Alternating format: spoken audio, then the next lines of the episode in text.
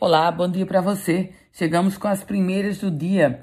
17 de maio de 2022, terça-feira. Secretaria de Saúde está disponibilizando exames de dengue, zika e chikungunya na rede municipal da capital potiguar. Explico que a Secretaria Municipal de Saúde começou a disponibilizar exames do tipo PCR e sorológicos. Os testes são ofertados na rede de atenção básica e especializada e a Universidade Federal do Rio Grande do Norte divulgando um novo edital. Divulgou um edital para ocupação de 297 vagas residuais para o período letivo 2022.2. As inscrições serão iniciadas na próxima segunda-feira no próprio site da Comperve.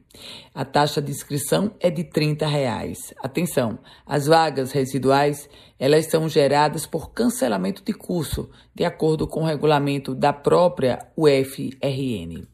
E trago notícias agora sobre previsão de chuvas. De acordo com a Imparne, o sistema de monitoramento da Imparne, a previsão é de mais chuvas no decorrer desta semana, não só na capital, como também no interior do estado. Educação. De acordo com a Secretaria Estadual de Educação, o Sistema Integrado de Gestão da Educação indica uma redução superior a 2.500 alunos em relação a 2019, ou seja, para o período antes da pandemia.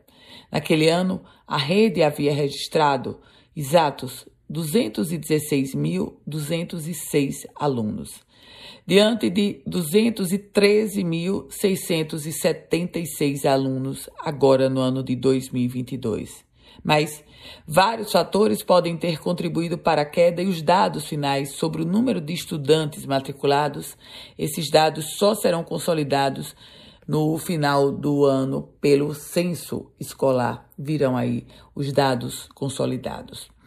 Lei de diretrizes orçamentárias.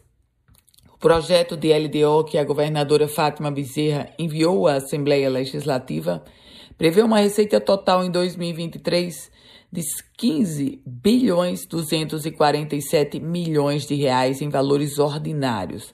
Detalhe importante é que prevê uma despesa acima da receita em 314 milhões de reais. Ou seja, vamos ter, pela previsão do governo do estado, um ano de déficit superior a chegando a quase 400 milhões de reais.